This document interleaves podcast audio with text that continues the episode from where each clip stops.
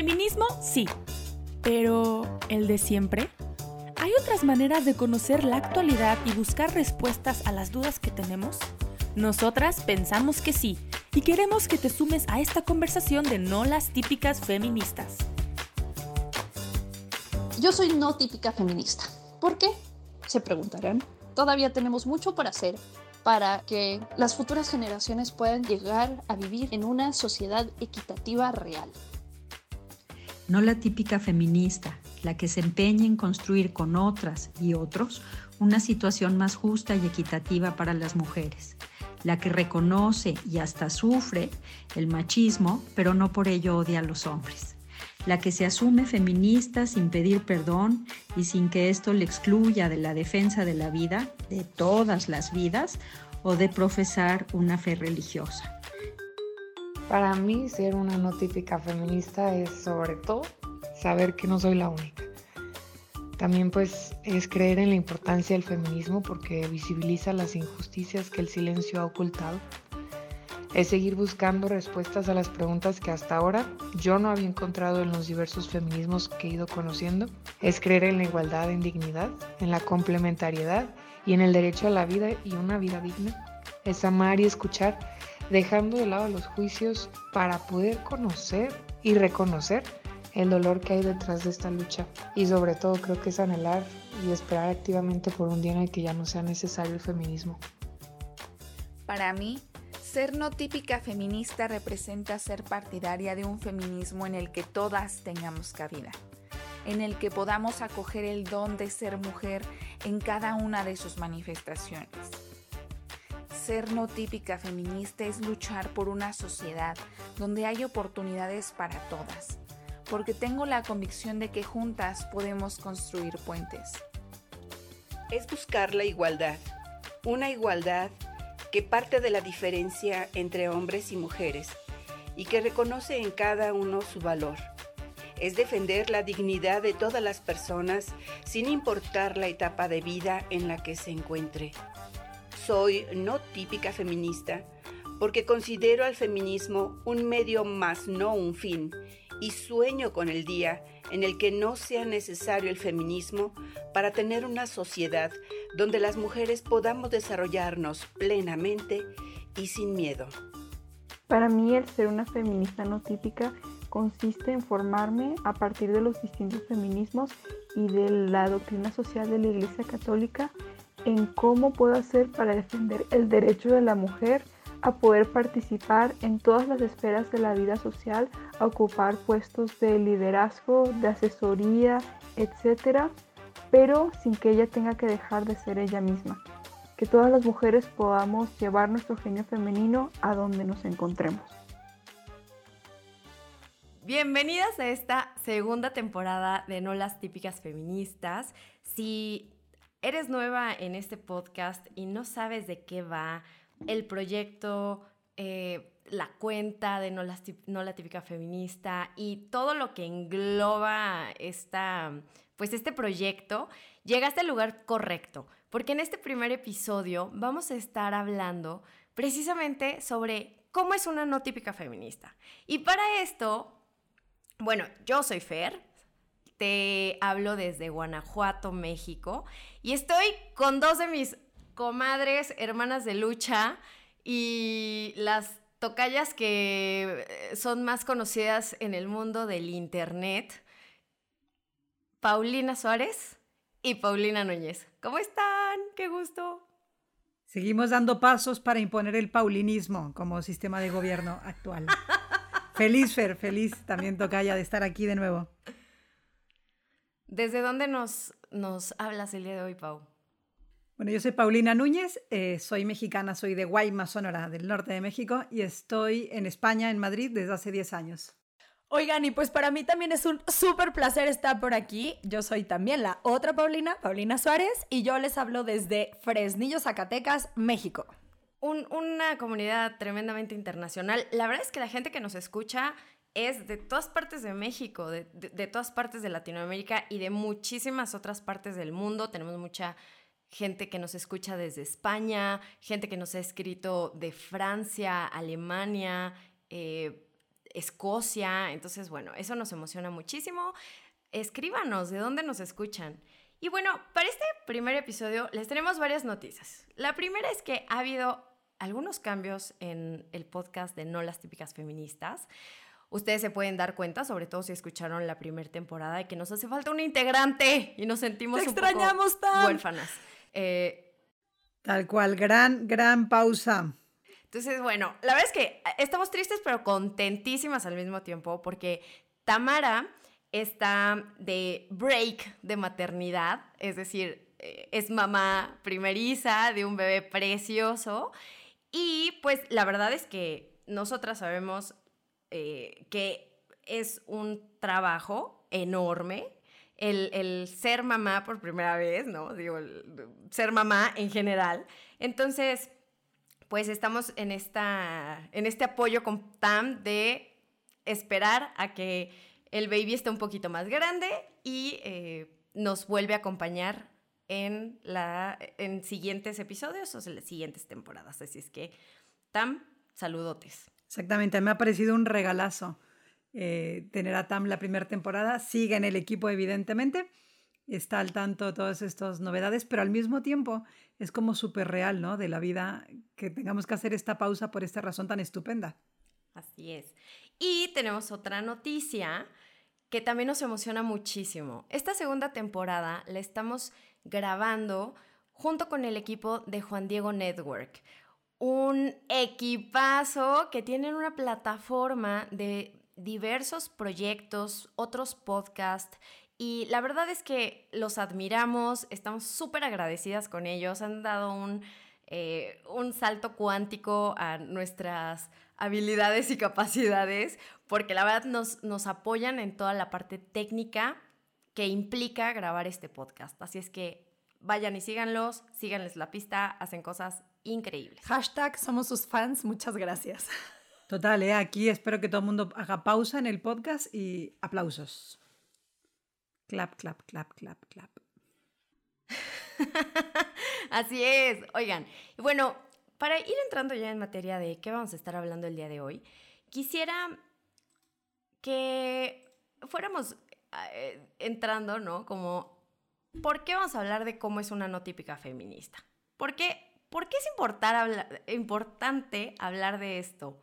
Yo creo que, bueno, primero que nada, porque a todas nos ha interpelado o nos ha causado conflicto en algún momento la palabra feminista, para empezar, ¿no? Ya sea que te superidentifiques o ya sea que no te identifiques nada, o ya sea que hay ciertas cosas, que yo creo que somos la mayoría de las mujeres, que hay ciertas cosas con las que sí te identificas del feminismo, pero hay otras muchas que no. Entonces, partimos de esta idea de que no tenemos que comprar el combo feminista para decir, sí, me, sí creo que soy feminista en muchos aspectos, ¿no? Entonces, ¿por qué, ¿por qué es importante que la gente se quede escuchando este, este episodio? Mira, yo creo que efectivamente, como, como bien dices, una experiencia que todas tenemos en común es el, esto no puede seguir así, en muchísimos temas, en otros, oye, sí, pero no así, y en otros, gracias a Dios, y espero que cada vez más, el decir, pues esta conversación está superada hace 10, 15, 20 años, ¿no? Y en cualquier caso, el mantener la conversación abierta nos hace poner la atención en los temas que todavía son de rabiosa actualidad, que se dice, y al mismo tiempo también ya asumir responsabilidades de otro tipo. Es decir, esta conversación en muchos temas ya está superada, o en algunos ambientes, pero en otros no. Algunos derechos, ¿no? digamos, o, bastiones se luchan para el aquí, para el ahora y para las generaciones siguientes, y en otras también ya es momento de pasar página. Así es. Definitivamente. Y a ver, yo creo que en lo personal, esta parte de, de entender que, a ver, hay temas que siguen siendo parte súper importante de una época. Y yo creo que en específico el tema del feminismo sí es una parte muy importante de nuestra época. En algunos países más, en algunos países menos, como bien decía Pau, en, algunos, en algunas regiones, porque ya ni siquiera se puede hablar de países, en algunas regiones con algunas prioridades, en otras con otras prioridades, otras problemáticas, pero sí creo que definitivamente es un tema que tenemos que tener en el análisis y que el tema del feminismo nos abre la posibilidad a varias opciones y a varias realidades en las que todos tenemos responsabilidad, ¿no? O sea, cuando hablamos de que, ay, ¿qué está haciendo la iglesia con este tema, por ejemplo? Oye, pues yo estoy bautizada y yo soy iglesia. ¿Qué estoy haciendo yo ante estos temas? ¿Qué estoy cuestionándome yo ante estos temas? Y creo que cuando hay un tema que es crucial en una época, no puedo dejar de analizarlo desde la realidad de lo que pasa, pero también desde esta aportación que yo quiero hacer a la luz de lo que creo, a la luz del Evangelio y que al fondo es a la luz del amor, de buscar el bien para todos y para construir una sociedad mucho mejor. Y a la luz de la verdad también en general, ¿no? O sea, en esta búsqueda de, de respuestas y de algo que yo creo cañón es necesitamos contrastar las ideas contra la realidad. O sea, ¿qué me está diciendo la realidad de esto? Y yo creo que para mí el, no típico feminismo va en ese sentido, ¿no? O sea, de, de decir, oye, es que no me late esto, porque no es eh, coherente con lo que yo me estoy dando cuenta de que existe en la realidad.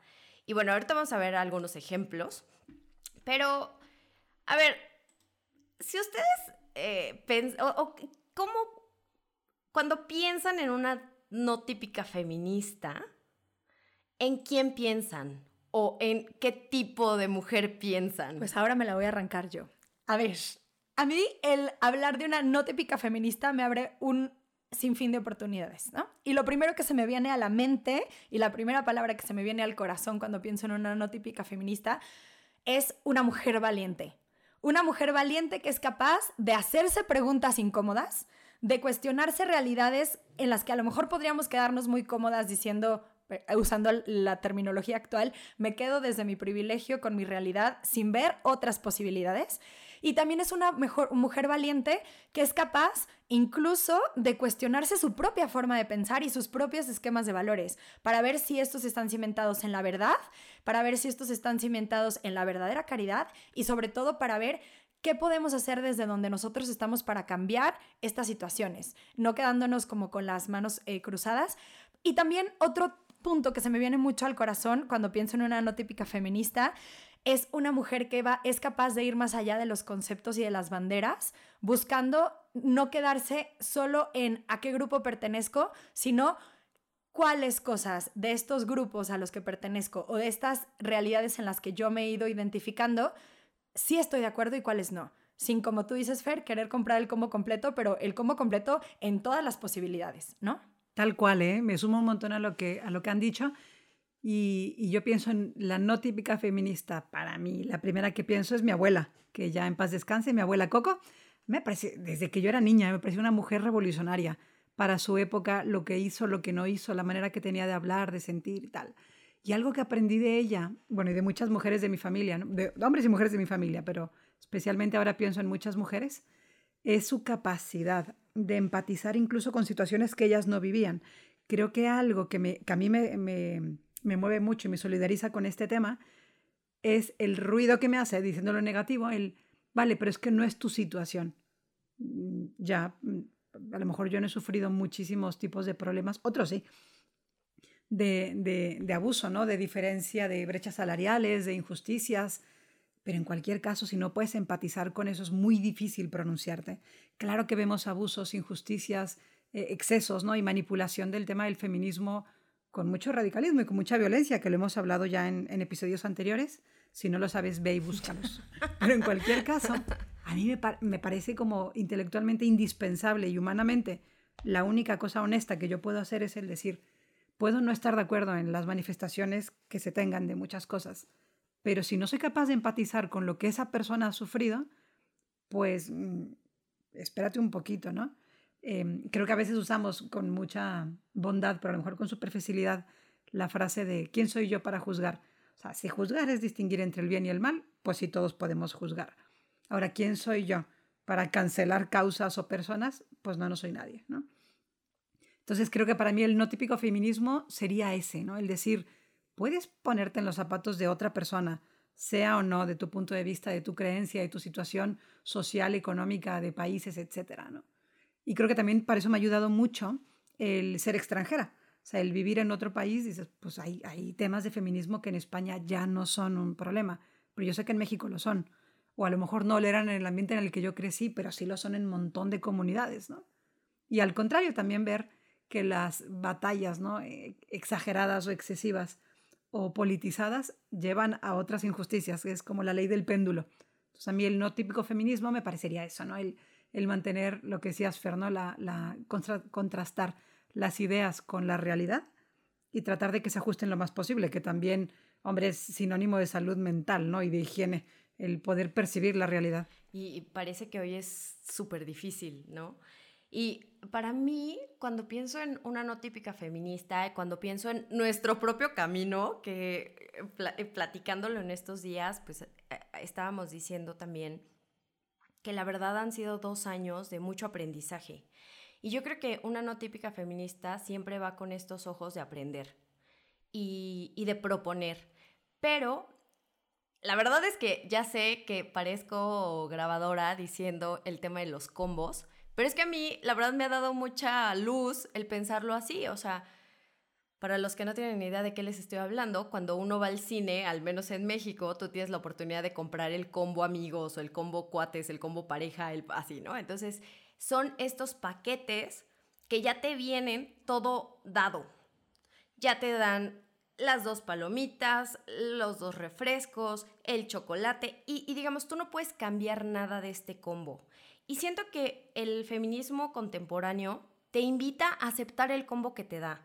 O sea, te dice, tienes que aceptar el aborto, tienes que aceptar las manifestaciones violentas, tienes que aceptar eh, hablar del patriarcado como si fuera eh, la fórmula mágica para explicar todas las problemáticas de la mujer.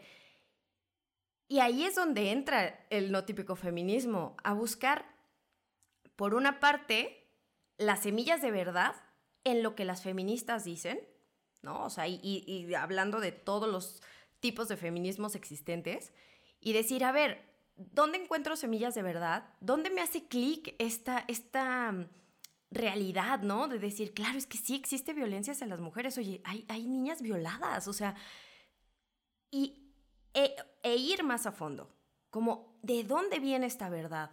¿No? O sea, de, ¿de dónde viene la raíz de esta verdad que yo estoy identificando?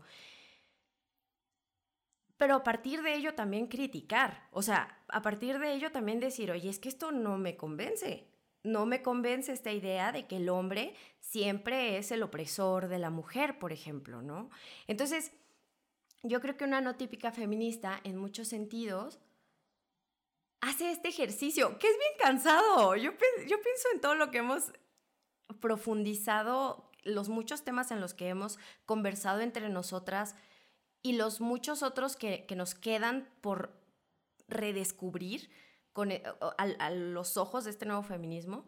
Y es un ejercicio muy cansado, porque todo el tiempo estamos cuestionándonos y todo el tiempo estamos, eh, no sé, con este miedo de, al principio me, me, pasaba, ¿no? Este miedo de, ¿no seré un hereje? ¿No estaré cometiendo aquí, no sé, una barbaridad al pensar esto? Y lo cierto es que la verdad, y, eso me encanta y lo, lo retomo del primer episodio de la temporada pasada que Pau Núñez nos decía, es que hay que confiar en la verdad, aguanta más de una sacudida y no saben cómo eso me ha ayudado mucho a decir, este tiene que, eso tiene que ser nuestro, nuestro bastión, ¿no? Tal cual. Y, también yo pienso mucho que la, verdad, ¿no? Sí tiene que ser compartida, contagiada. Sobre todo más me viene la imagen como de ponerla al alcance de todos. Pero el tema de defenderla se defiende de los ataques, ¿no? Y, muchísima de la gente que no piensa como nosotros, de corazón no nos está atacando, de hecho se está defendiendo, aunque eso tenga expresión de ataque. Entonces, cuando alguien se está defendiendo y tú no quieres, dices, no, hombre, chill, yo aquí todo de buenas, lo primero es bajar las armas uno, ¿no? Y creo que el, el que suele tener la posibilidad de bajar las armas primero es el que tiene la razón es como ir defendiendo por ahí, no sé, la ley de la gravedad, que sí que hay terraplanistas y hay uno, uno escucha gente este, con ideas muy raras, por no decir pirados, ¿no? Pero, pero ahí yo, yo, no voy por la vida defendiendo, es que hay una ley de la gravedad. Mi vida espero que confirme que si muevo un pie y el pie toca el suelo, pues es que hay una ley de la gravedad, ¿no? otra cosa distinta es cuando se hace daño a otros, ¿no? Incluso a los más débiles. Pienso, por ejemplo, y tenemos un episodio buenísimo, que por favor vayan y escuchen lo de la primera temporada, de, por ejemplo, el tema provida, que aquí es especialmente importante con el tema de la mujer. Vale, pero lo que tú dices, hay, hay niñas que están siendo violadas. ¿Eso justifica un aborto? Yo de corazón creo que no, y bajo ningún concepto. Eso me exime a mí de responsabilizarme en primerísima persona por ver qué puedo hacer yo para que esa situación no se dé. Pues no, no me exime, al contrario. Y mi pelea no es con ellas, ¿no? Mi pelea tiene que ser muchísimo más atrás.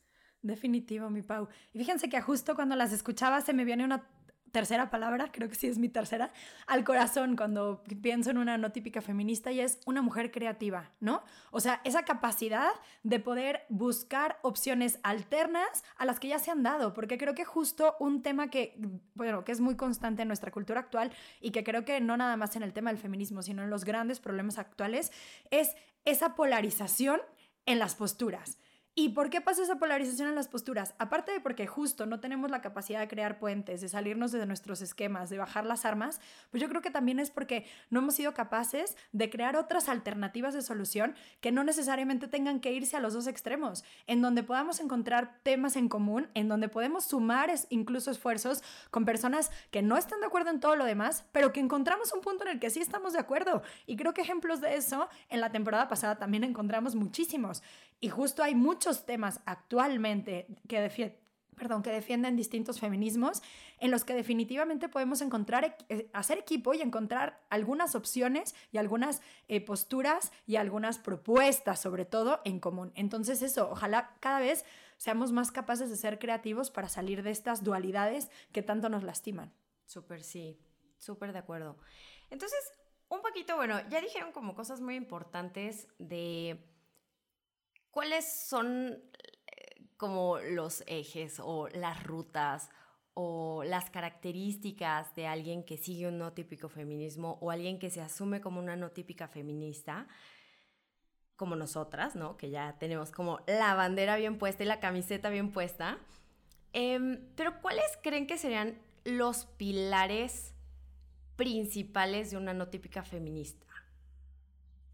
Que es difícil, ¿eh? Esto no es un tratado, son ideas. Si ustedes nos quieren ayudar a escribir el siguiente libro de No Típico Feminismo, por favor, bienvenidas. Buenísimo, pues efectivamente son ideas y son de Brayes.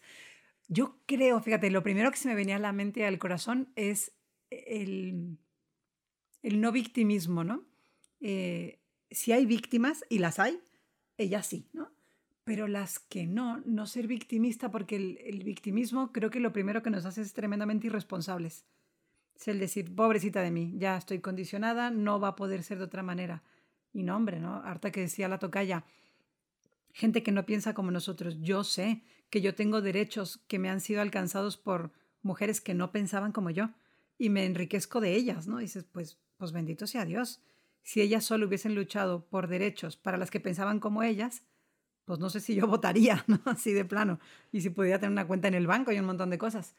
Mm, y, quizás ellas, en mi situación, con, con, en mi siglo, ¿no? Y bueno, en mi década y con la formación que, que yo puedo tener, pues a lo mejor pensarían más parecido a mí, no lo sé. Pero en cualquier caso, estamos más unidos todos de lo que creemos, ¿no? Entonces, un eje yo creo que es el no victimismo, no, el no victimismo pasivo.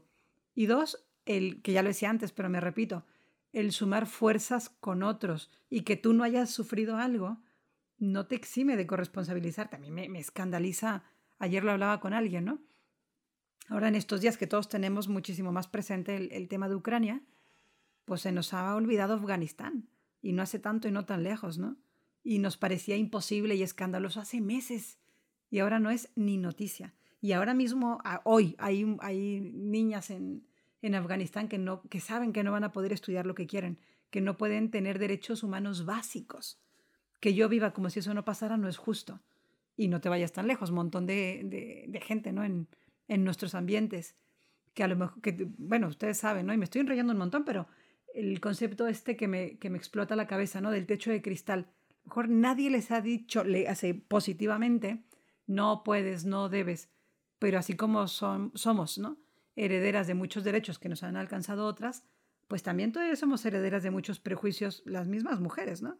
de no te metas por ahí, no le des por ahí, la gente bien no hace estas cosas. También lo hemos hablado mucho el episodio, en la temporada pasada.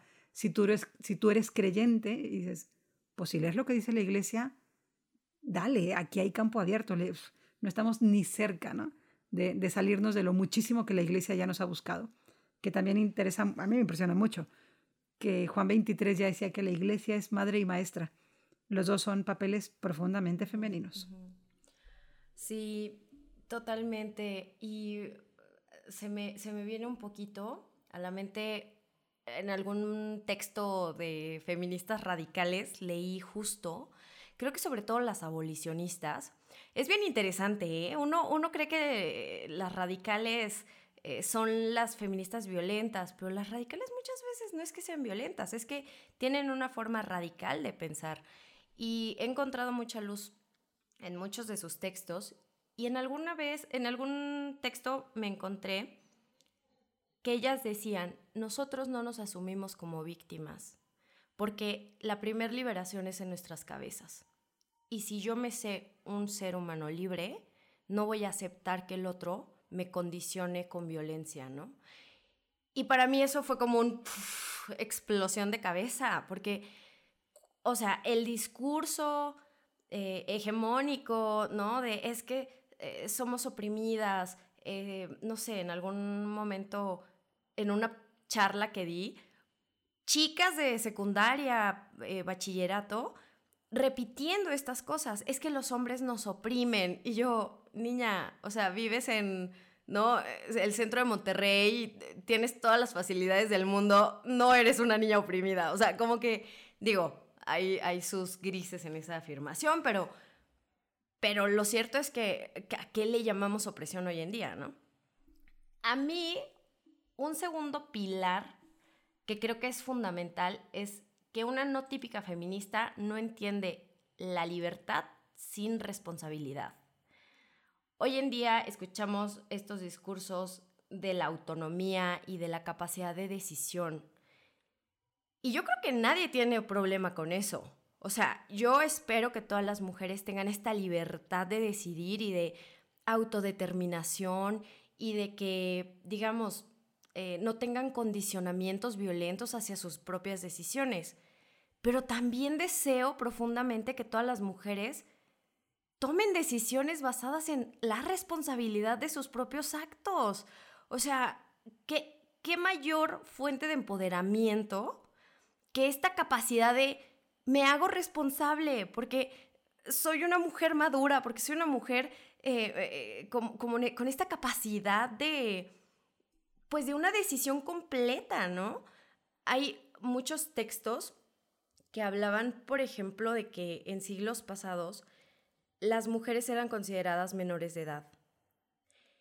Y esta es una idea que le he dado muchas, muchas vueltas, porque creo que hoy en día, a pesar de que no tenemos un papá o un esposo que nos considera menor de edad, nosotras actuamos como eternas adolescentes. O sea, el decir, me voy a embarazar y no me voy a ser responsable de, del, chiquillo, me voy, ¿sabes? O sea, voy a provocar un encuentro íntimo y no me voy a ser responsable de, la consecuencia, o voy a rayar una pared y no me voy a ser responsable de la consecuencia. O sea, son actitudes de infantes, o sea, son actitudes de menores de edad. Y, y eso me preocupa porque creo que no hemos entendido lo que conlleva una decisión, ¿no? O sea, la libertad siempre va acompañada con responsabilidad en una mente centrada, madura y que tiene esta capacidad, ¿no? De, pues de, una persona este, completa, íntegra. Entonces creo que una no típica feminista lo sabe. Sí, a ver, y yo creo que ahí, Fer, das, bueno, voy a dar un brinco a otro tema que creo que es importantísima, porque esta parte de ser capaz de tener, o sea, ser responsable de mí misma, construirme a mí misma y como, ¿cómo te diré? O sea, como apoderarme de mi propia libertad, también tiene muchísimo que ver en la relación con, con, la otra parte, que es con los hombres, ¿no? O sea, esta parte en donde tú hablabas de que a veces tenemos actitudes infantiles, pues a veces tenemos actitudes infantiles incluso en este momento de la historia que también están muy basados en nuestra idea de Disney de vivieron felices para siempre y el príncipe que viene a rescatarme y hacer que mi vida sea feliz. Y parte de asumir mi responsabilidad y asumir mi libertad es saber que la única que es responsable, por, perdón por el uso constante de las palabras, de su propia vida y de su, propia, de su propio futuro, de sus decisiones, tenemos que ser nosotros. Y que claro, habrá un momento en el que si yo lo decido, voy a compartir esas decisiones con otra persona, en el caso del matrimonio, ¿no? Pero entendiéndonos como equipo, no como que ya, ya conseguí al que va a ser mi patrocinador de por vida, el que se va a encargar de hacerme feliz y a quien le voy a cargar incluso la responsabilidad de mi felicidad, de mi propia vida y de mi, de mi propio futuro y aquí entran muchos, muchos temas, como por ejemplo la realización personal, el tema de la decisión de los hijos mutuamente, el tema, como tú dices, de hacernos responsable de esas decisiones. Y deja tú en el si me voy a ser responsable de tener o no tener ese bebé. El que si yo elijo tener un hijo, implica que me voy a, me estoy, este, eh, o sea, estoy eligiendo ser madre y una madre que asume todas sus responsabilidades en todos los momentos de su vida y en la manera en la que mis capacidades me lo permiten, pero buscando hacerlo de una manera plena, ¿no? En todo lo que tiene que ver, por ejemplo, con la educación constante de los hijos, el realmente acompañarlos en la vida, el realmente, este, no sé, incluso asumir las necesidades que ellos sí tienen, porque todavía no, no son capaces de asumir esa responsabilidad en total, ¿no? Y al tema que yo quisiera dar brinco, justo es al tema de esta parte de la correspondencia responsabilidad con los hombres, que creo que justo tiene que ver con ese tema, pero creo que corremos el riesgo de cuando nos vamos en el discurso muy centrado a solo las mujeres y solo lo que nosotros necesitamos y que incluso puede llegar a ser egoísta, caer justo en esta este como discriminación inversa, ¿no? O sea, en esta parte y este concepto que se usa de decir, eh, tú, me, tú me machacaste mis derechos o mi identidad o mi dignidad durante tantos años, ahora me toca a mí hacerlo. Y a veces ni siquiera sin darnos cuenta, no, lo estamos haciendo. Eh, en la búsqueda de estos derechos por la mujer, pues se nos está olvidando que la única manera en la que vamos a poder salir adelante de estos problemas no es aumentando los derechos y las posibilidades de las mujeres y disminuyendo los de los hombres, sino logrando un piso parejo en, los que, en el que entendamos de fondo cuál es la dignidad de cualquier persona en cualquier momento de su desarrollo, en cualquier realidad de, sexo que tengan, en cualquier posibilidad que, que tengan, y ya que entendemos esta común humanidad y esta común, este, o sea, estos, este piso parejo para todos, de ahí poder seguir creciendo y entendiéndonos como compañeros de camino, en el que yo como mujer tengo mucho que aportar a la sociedad, a la familia, a la empresa, a los lugares en donde me desarrollo como mujer y el hombre tiene mucho que aportar desde su realidad masculina, saliéndonos a lo mejor de estas cajitas cuadradas de la cajita rosa y la cajita azul, y si no entras en ninguna de estas dos, ¿qué onda con tu vida? Pero sí entendiendo que sí en realidad hay algunas cuestiones mucho más profundas y de identidad que las mujeres aportamos, que los hombres aportan, y en la personalidad particular de cada uno, pero entendiéndonos como equipo, no como un pleito constante, ni un yo te voy a buscar ahora revancha, ¿no? Tal cual, ¿no? Porque la, postura de reivindicación es la que agota también al interlocutor. ¿no? Es si buscamos un cambio cultural, creo que también lo hemos hablado antes. A mí me, llama mucho cuando detecto injusticias o cosas que, me, que me, me, chocan, me molestan más en ruido, que hay de eso en mí. Aquí a lo mejor me voy a ventilar demasiado porque esto pasó hace poco y creo que no se los había contado a ustedes. Pero bueno, hace poco, como casi todo el planeta, volví a caer con COVID y tal. Bueno, por el sistema de España, yo tenía que hablar a un teléfono del gobierno para avisar que tenía COVID y te rastrean. Y, pues la verdad que funciona bien, pero hay que llamar. Cuando hago esta llamada, la persona que me contestó por el acento, yo noté que era latinoamericana. Y dije, ah, pues, pues, buena onda, ¿no? Porque son más amables y tal, ya. La cuestión es que la señora esta que me contestó, la chica, me, en un momento me dice, ah, eh, no eres española, ¿verdad? Y yo, por documentos, sí soy, tengo nacionalidad española, pero no soy española. Entonces, siempre que me hacen esa pregunta, si el tema no es oficial, pues digo que no, porque no lo soy, nací en México y a mucha honra. Y eh, ¿eres española? Le digo, no, porque ya había dado mi, mi, número de documento y tal. Y me dice, ah, entonces, ¿dónde trabajas? Le digo a la universidad. Y me dice, en limpieza, ¿verdad? Entonces me llamó muchísimo la atención. Yo ahí tenía fiebre, me dolía la cabeza, no era mi momento más simpático. Entonces fui amable con, con, la persona que me contestó porque pues no venía a cuento no serlo. Pero me llamó mucho la atención que ella diera por hecho que si era latina, trabajó en la limpieza. No se le ocurrió que puede dar clases en una universidad. Y, y le iba a hacer la aclaración. Luego pensé, la llamada se está grabando. Ni al caso que yo le haga un comentario, que un comentario de ese tipo en España se, se puede tomar como discriminación. Que nada más falta que yo le meta en un rollo, ni al caso. Y lo dejé pasar, pero me molestó. Entonces ya colgamos y cuando colgamos, lo primero que se me encendió el foco fue decir, no, no, la que estoy en el hoyo soy yo. ¿Por qué me pareció ofensivo que pensaran que trabajo en la limpieza? Que claro, ella tenía su prejuicio, pero yo tenía el mío más grande quizás, ¿no? El decir, ¿y, ¿y por qué no? Es que probablemente ella, antes de contestar llamadas de teléfono, o también, o su familia, trabaja en la limpieza de muchos sitios y es tremendamente digno, es un trabajo como otros. Ella no me lo decía como ofensa, me lo preguntó. Y yo me ofendí.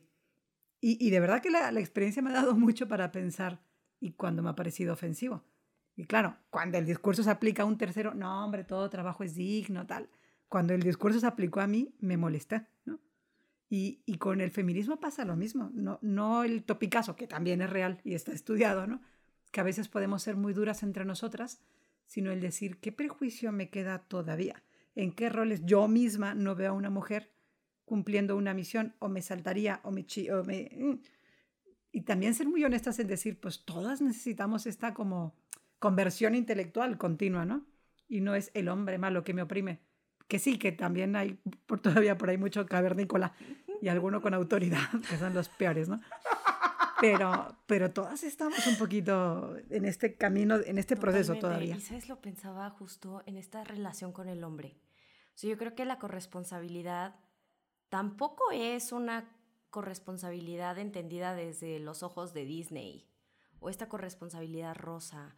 O sea, e, es una corresponsabilidad que va mucho más profundo y que también en, e, se quite estos prejuicios que tenemos hacia los varones, ¿no? O sea, creo que hoy vemos una deshumanización del varón impresionante asumir que todos son violentos, asumir que todos piensan en sexo todo el tiempo. Y a ver, o sea, el hombre naturalmente tiene una tendencia mayor a, despierta la sexualidad distinta que la mujer.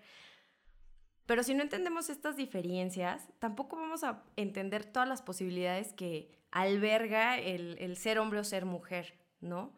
O sea, eh, platicando con mi novio, que es un hombre sumamente sabio y crítico, él me decía, es que fíjate cuántas mujeres estarían dispuestas a estar con un hombre que gana menos que ellas o que hace algo que ellas consideran como inferior profesionalmente.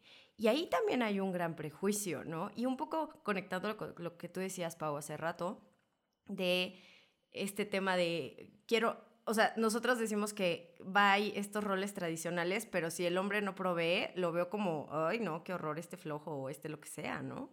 Entonces, yo creo que hay muchas cosas que tendríamos que revisar sobre nuestros propios prejuicios hacia otras mujeres y hacia otros hombres, ¿no? Partiendo de esta de la riqueza y de la ética de la diferencia. Sí, definitivamente. Y justo con lo que comentaban, a ver, y yo creo que también eh, es entender que estamos en proceso, ¿no? O sea, no somos unas no típicas feministas acabadas, no somos mujeres acabadas, porque qué flojera, para eso está el resto de la vida y el resto de las millones de preguntas que nos vamos a seguir haciendo. Pero yo creo que también en este entender que estamos en proceso es saber que nunca vamos a alcanzar la verdad total, nadie la va a alcanzar, pero que estamos en un camino en el que la mejor manera de llegar es justo dialogando con otras y con otros. La segunda parte es que tampoco estamos ya terminadas en el autoconocimiento. Y en esta parte de autoconocernos y de conocer, por un lado, teóricamente lo que es la persona, pero por otro lado, prácticamente quién es Paulina y por qué está así de loca, ¿no? O sea, la Paulina yo, no tú, mico, tú, mito, calla. Entonces, a ver, en este proceso creo que es también muy importante el tenernos paciencia, el entender que vamos en un proceso constante en el que sí queremos seguir creciendo, sí queremos seguir aprendiendo, pero que definitivamente ni nosotros ni nadie más es un producto acabado. Y esto nos tiene que llevar, una, a tener esperanza. Esperanza en que aquellos en quienes sí vemos problemas reales, que están generando problemas reales, como dice Pau, esos cavernícolas o incluso estas mujeres u hombres que tienen todavía ideas muy cerradas en otros puntos, por ejemplo, que tenemos la posibilidad todos de cambiar y tenemos toda la posibilidad de aprender y tenemos toda la posibilidad de arrepentirnos y, y enmendar el camino, incluyéndonos. La segunda es que tengamos como esta constante eh, capacidad de autorreflexión, mucho con lo que tú decías, Pau, para, pues sí, ver en qué, en qué campos tengo que seguir como aprendiendo. Y que al final esta parte, y ya voy a pasar como a otro tema, esta parte de entender la feminidad y todo lo que tiene que ver con mi ser mujer, también está en proceso. ¿no? O sea, no hay nadie hasta el momento que haya sacado un documento perfecto en el que se explique qué es ser una mujer y qué es ser un hombre. Lo que, pueda explicar a perfecto, o sea, con todos los matices y la realidad infinita de lo que es una persona, un esquema antropológico que no tengo un error al revés. O sea, tenemos grandes pensadores en lo largo de la historia que han hecho unos, eh, o sea, unas exposiciones tremendas que nos dan un acercamiento para poder entender esa antropología y esa realidad de la persona, pero nunca va a ser acabada. Y sobre todo en el tema de la feminidad y la masculinidad, tenemos mucho camino por recorrer, muchos tabús que, tirar, muchos esquemas cuadrados y categorías cerradas que ir derrumbando. Y sobre todo yo diría una tercera palabra, aparte de, esta, de esa esperanza y esta capacidad como de análisis y bueno, de ser críticas con nosotras mismas, la tercera yo creo que sería el maravillarnos maravillarnos de lo que es una persona en sí misma, de lo que es la persona que tengo enfrente y todo lo que me puede aportar, del regalo que estamos llamados a hacer nosotros para otros, pero sobre todo del regalo que son los demás para mí y del cómo su, su ser es mucho más grande de lo que yo voy a poder captar y de lo que incluso él mismo va a poder captar, ¿no? Totalmente. Y la verdad es que yo creo que eso se empieza en, el, en la apertura a conocernos. O sea, yo creo que todos conocemos a un hombre que se desvive por su familia, eh, que se desvive por su comunidad.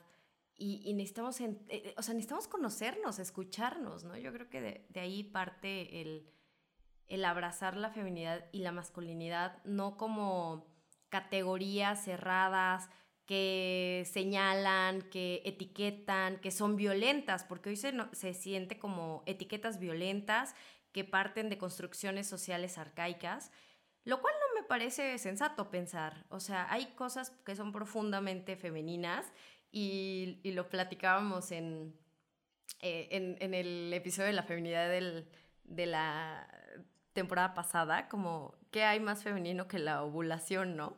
Y, pues claro, o sea, cuando una mujer no ovula es que algo está pasando, ¿no? Y hay que revisarse. Entonces, hay cosas que necesitamos repensar lo femenino y, lo masculino, no en esta idea de, de, construcción, que también, quién sabe qué es eso, sino decir, vamos a entenderlo mejor, ¿no? Y justo el punto que tú... Perdón, perdón. Dado, calla, dale, dale. O en esa misma línea, lo que decías, Fer, al inicio, bueno, al inicio hace, hace un ratito, ¿no? Del despertar sexual de los hombres, que suele ser primero o, más primario, etc. Incluso en eso, que, es verdad, ¿cómo, ¿cómo mantener un discurso que haga sentirse bien a las niñas que han despertado antes que los hombres, que a lo mejor más que sus amigas y, llevan el tema con muchísimo más fuerza o más potencia que las otras mujeres de su ambiente y no hacerlas sentir por eso, bueno, esta es una tal por cual, dice, uff, que ahí también los discursos que tenemos son los que pueden eh, seguir alimentando una visión, el decir, porque al margen de quién primero, quién después, tú de qué manera, yo de qué otra, a qué bien estamos llamados todos.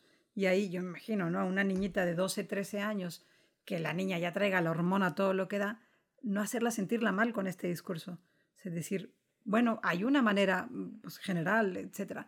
Pero en cualquier caso, con tu situación, oye, el bien al que yo te invito es ta, ta, ta, lo que te recomiendo por tu propio desarrollo, por tu bien, por tu seguridad, es tal, tal, tal, tal. Eh, y aquí sin meter valores religiosos, ya con religiosos ni te digo, ¿no? Pero incluso en este tipo de cosas, ¿no? El, el validar la experiencia, porque si no, también nosotras creamos como un, aunque decimos que no lo hay, sí hacemos un canon. Si, si eres mujer madre, ha de ser así. Si eres mujer soltera, ha de ser así. Em, yo sigo viendo un montón de, de, niñas, ¿no? de chicas, más o menos preocupadas por no sentir que, que, se adaptan a un molde y sufren, pero no sufren, bueno, no, puedo decir que no sufren nada, pues sufren mucho, ¿no? Pero a lo mejor muchísimo más sufren eh, hombres o, muchachos con los que platico que no se sienten reflejados con la, con la manera masculina que les ofrece no solamente el mundo malo y pecador y ay, esta gente, ¿no? No, no, si ideales más cercanos, porque son más sensibles y sienten que las mismas niñas no valoran esa sensibilidad, porque son menos fuertes físicamente y a lo mejor ahí las mujeres hemos aprovechado poco que ese tema no lo tenemos ni de casualidad tan perseguido como los hombres. Es muy poco frecuente que una niña dude de su feminidad. Es más fácil que nosotras sepamos que podemos ser femeninas de maneras distintas y que no todo es Rosa y Disney. Y que si Rosa y Disney, bien, y si no, también. Está más fácil para nosotras, para los hombres un poco menos. También a mí me, atrae mucho un feminismo que, que valide a los hombres en muchísimas maneras de ser masculinos.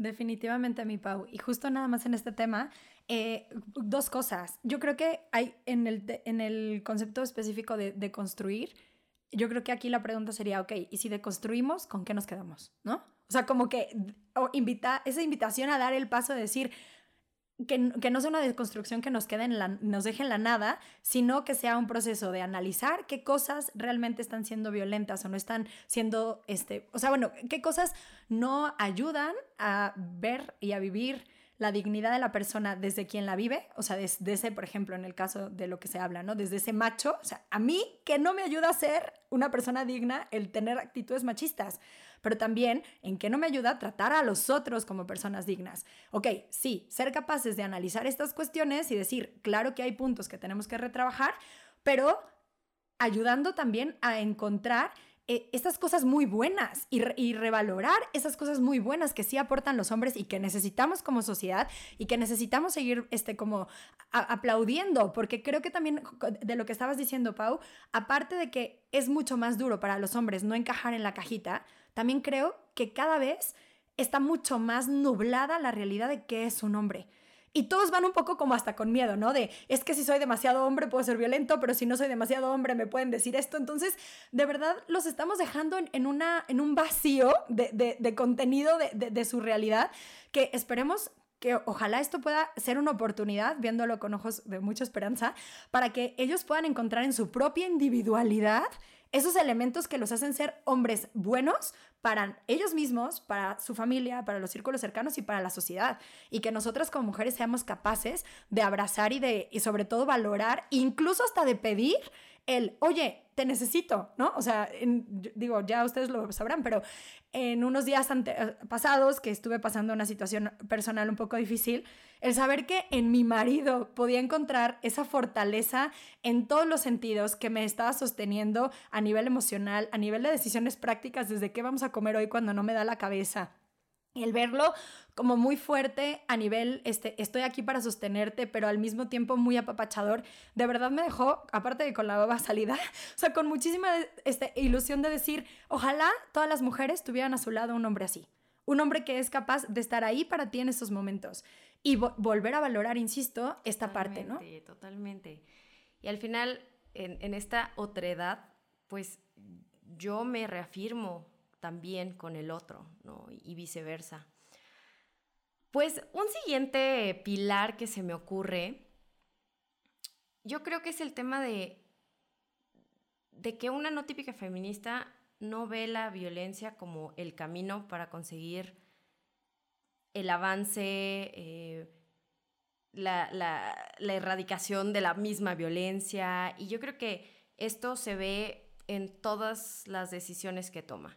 ¿No? Es decir, decíamos en un principio, ¿no? Eh, abrazamos que las mujeres sean autónomas para decidir, pero yo creo que una no típica feminista no toma decisiones violentas, ¿no? O sea, ni hacia su, hacia su propio cuerpo, ni hacia la dignidad de los demás, ni hacia eh, una violencia comunitaria, ¿no? O sea, yo creo que, yo creo que lo que menos necesitamos eh, en, el mundo es tratar de erradicar la violencia con más violencia, ¿no? Y justo la guerra que se nos viene encima, pues nos, nos da la razón, ¿no? De decir, nadie nunca ha conseguido paz con violencia y más violencia, ¿no? Otro pilar yo creo que es importantísimo es que una no típica feminista tiende puentes. Yo creo que hace rato Pau, alguna de las dos dijo, eh, como esta idea de, tender puentes y buscar eh, el encuentro con los otros. Y yo creo que hay muchos temas hoy en día en el que diversos feminismos pueden estar en, o sea, total consonancia, incluso con gente de iglesia a iglesia, ¿no? O sea, que eso está muy cañón. Uno, por ejemplo, se me ocurre, es el tema de la pornografía. Cada vez más eh, feministas, sobre todo, pues, las menos liberales, que, también tienen a lo mejor una visión menos individualista, están abrazando esta idea de que, pues, la pornografía nos ha hecho muchísimo daño y, nos ha normalizado la violencia sexual, ¿no? El tema de los anticonceptivos también y el tema quizá de la prostitución. Algunos, algunos eh, colectivos feministas son súper contrarios a tanto a la prostitución como otras industrias de explotación como los vientres de alquiler. Entonces yo creo que ahí podemos encontrar un montón, un montón de puentes. Y otro tema, por ejemplo, también, Fer, eh, puede ser el tema de la fertilidad femenina, ¿no? Y de toda esta parte, este, o sea, de, de reconocerla, de conocerla más a fondo, de entenderla en integridad y no nada más desde un punto de vista. Este, digo, ya habías hecho algún comentario al respecto, pero creo que como tú dices, son muchos los puentes y cada vez tendríamos que ser capaces de encontrar más. Cada vez yo creo que justo en el diálogo, aquí estamos tres, que lo que no se le ocurre a una se le ocurre a la otra. Entonces yo creo que la clave aquí está para atender esos, esos temas, está en la apertura de diálogo. Esa apertura al diálogo y en otro punto que creo que habíamos mencionado en algún momento, pero que también creo que es ese pilar del ser capaz de abrazar las creencias de otros. Por más que sea la persona con la que jamás en mi vida creí que iba a tener algo en común o algo que pudiera rescatar de su discurso, pues ser capaz no nada más de escucharle y encontrar la verdad ahí, sino de incluso abrazar esas ideas que me está proponiendo. Total, y creo que es lo contrario a ser como activistas de sillón, ¿no?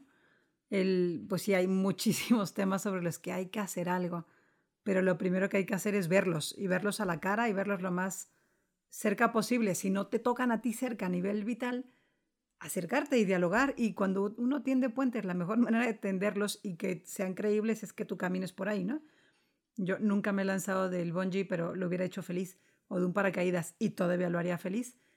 Pero hombre, me da mucho más credibilidad lanzarme de un bungee cuando el que, lo, el que gestiona ese negocio se lanza de esa cuerda, ¿no? dices, pues, pues entonces sí. Entonces, si es un puente por el que yo me atrevo a caminar, entiendo que lo hago más creíble para los demás, ¿no?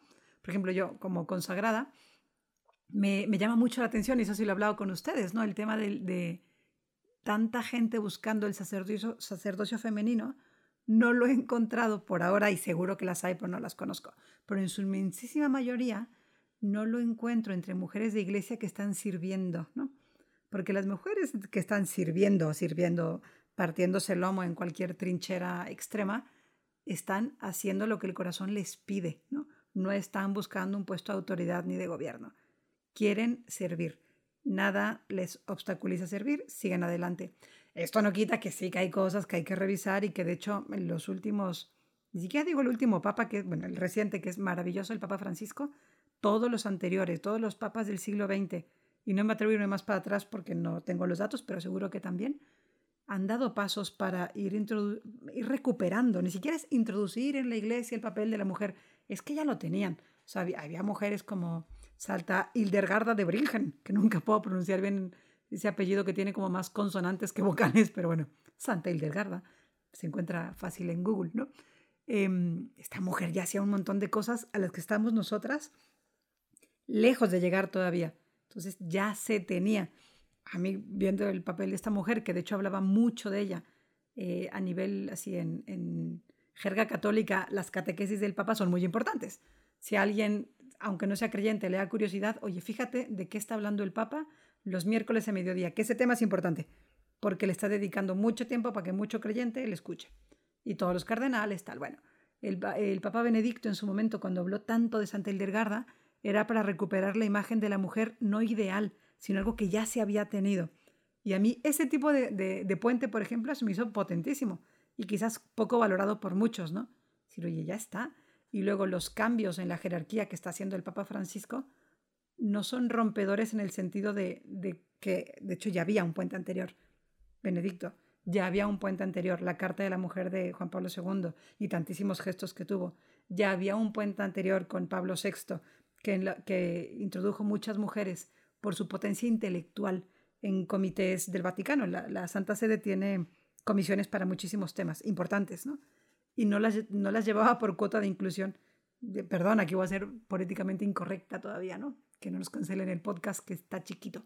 Pero no es tener cuatro mujeres, cinco negros, dos chinos y tres personas en silla de ruedas. Pues no, no es eso, ¿no? Es, llevó mujeres porque eran capaces intelectualmente en lo que hacían. ¿Por qué no ha llevado más? Pues también está lo que, lo que decía, le decían las dos, ¿no? Pero también lo decía Fer, el tomar decisiones valientes no son Disney. Creo que las tres lo hemos vivido. Hay decisiones que uno ha tomado en la propia vida que da vértigo. Dices, es que si me meto en este tema, me van a llover piedras y me voy a meter un montón de trabajo y voy a tener que estudiar un montón. Si es real que hay muchas situaciones que para una mujer todavía son más complicadas. La conciliación familiar es complicada, es difícil. Decir que no lo es es superficial. Dices, no, sí, sí lo es, ¿no? Eh, yo trabajo en una universidad, eh, no en la limpieza, pero trabajo en una universidad y cada año me encuentro alumnas de medicina que no saben qué especialidad elegir por el tema de casarse y tener hijos no es un techo de cristal que alguien desde afuera les esté, les esté poniendo, pero es real que, cierto, tengo una en mente que está, se está especializando para ser neurocirujana, y las hay, y las hay súper capaces, pero ella sabe que, tuvo, que, que se está enfrentando a un futuro bien complicado. Ya se ha casado, está embarazada y tal, pero sabe que lo tiene más difícil que un hombre en su misma circunstancia. Eso es real. Y decir que no es real, pues es ingenuo y hasta injusto. Y hablo de gente que ya tiene acceso a la universidad. No estoy hablando de tantísimas otras situaciones donde no tienen acceso al, ser alfabetizadas, ¿no? Sí, totalmente.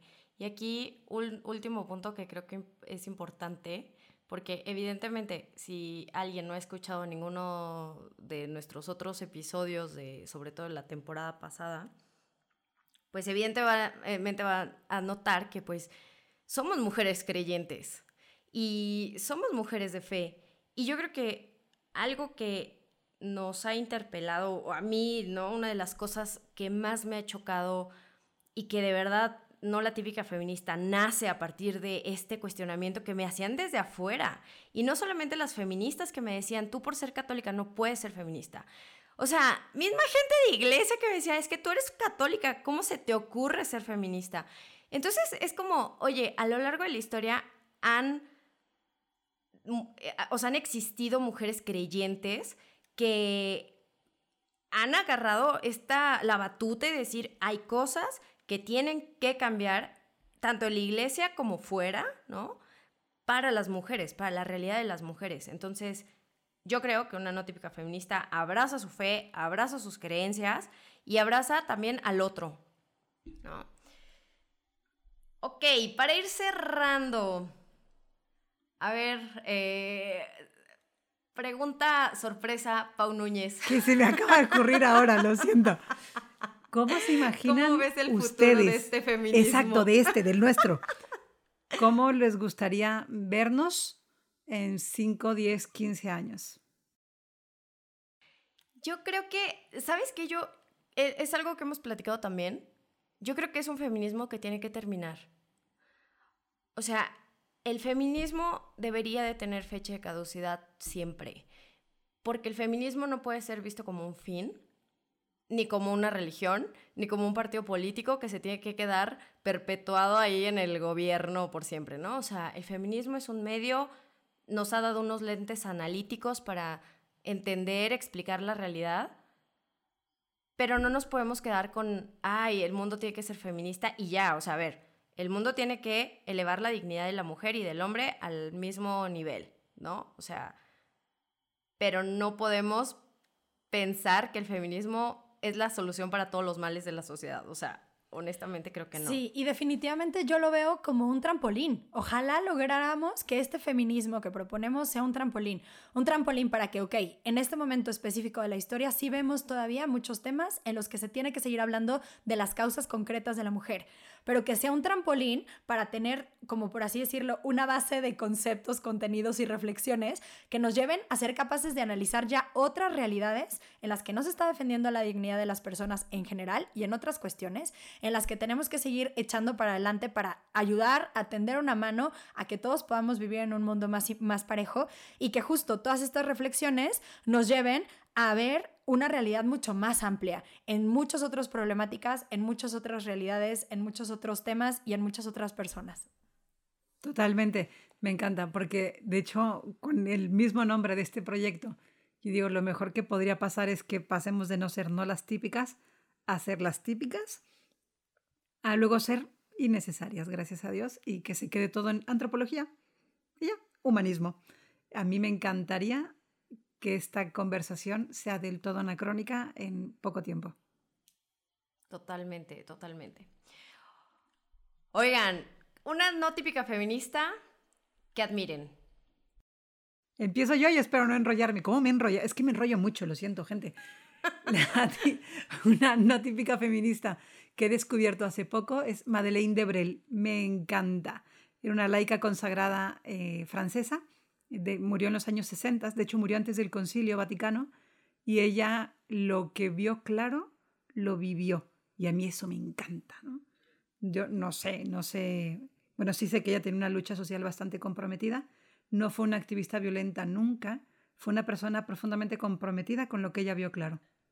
Yo perdón que voy a volver a decir a una que he traído en el corazón todo este año, pero saben ustedes y le platico a todo el público que no se esté escuchando que Edith Stein ha sido un regalo para mi vida en los últimos años. Y la verdad, hay muchísimas no típicas feministas a las que, hasta, a las que admiro, incluso muchas muy cercanas, ¿no? Amigas con las que eres capaz de hacerte grandes preguntas, eh, compañeras de trabajo, compañeras de causa, gente a lo, a lo mejor que no se dice feminista como tal, pero que sí se está haciendo estas preguntas a profundidad y que creo que a ellas las identificaría, aunque ellas no se pongan el título, como no típicas feministas.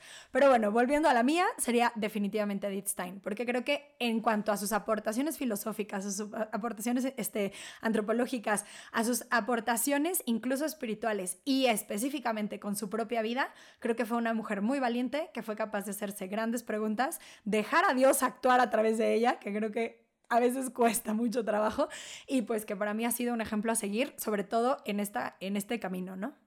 Queremos mucho a Edith Stein. A mí, una de. Una no típica feminista eh, belga mexicana, que eh, no es tan lejana en el tiempo, ¿eh? Ella vivió, murió por ahí de los ochentas. Eh, se llama Betsy Hollands. No, hombre, tiene una historia fantástica. Una mujer periodista. Le tocó emigrar por el tema de la Segunda Guerra Mundial, de origen belga. Vivió en Estados Unidos, vino a México después para, mm, eh, para hacer trabajo de periodismo. Y ella fue una de las primeras mujeres feministas que además fundó la primer ONG feminista en Latinoamérica y eh, vivió en Cuernavaca, pero era una mujer profundamente religiosa o sea, profundamente feminista y profundamente religiosa, o sea, al grado de que al final de sus días, ella nunca se casó, y al final de sus días se consagró a Dios y se, eh, digamos, se volvió como religiosa extramuros de una congregación. Y la verdad, bueno, a mí cuando yo conocí su, su historia, pues me voló la cabeza, ¿no? O sea, el decir, sí, Betsy Hollands, eres como nuestra abuelita. Y otra, otra mujer que, creo que vale la pena que conozcamos todas fue una filósofa que se llama Prudence Allen, que fue de la, o la primera, eh, aparentemente, la primera filósofa que escribió sobre, sobre, feminismo personalista, ¿no? De que empezó a hablar o a aplicar el personalismo y este tema de la dignidad de la persona en su integralidad pero aplicado al feminismo. Entonces, eso está bien, bien padre. Ya estoy, ya estoy googleando Betsy Holland. ¡Qué ¿eh? intensidad!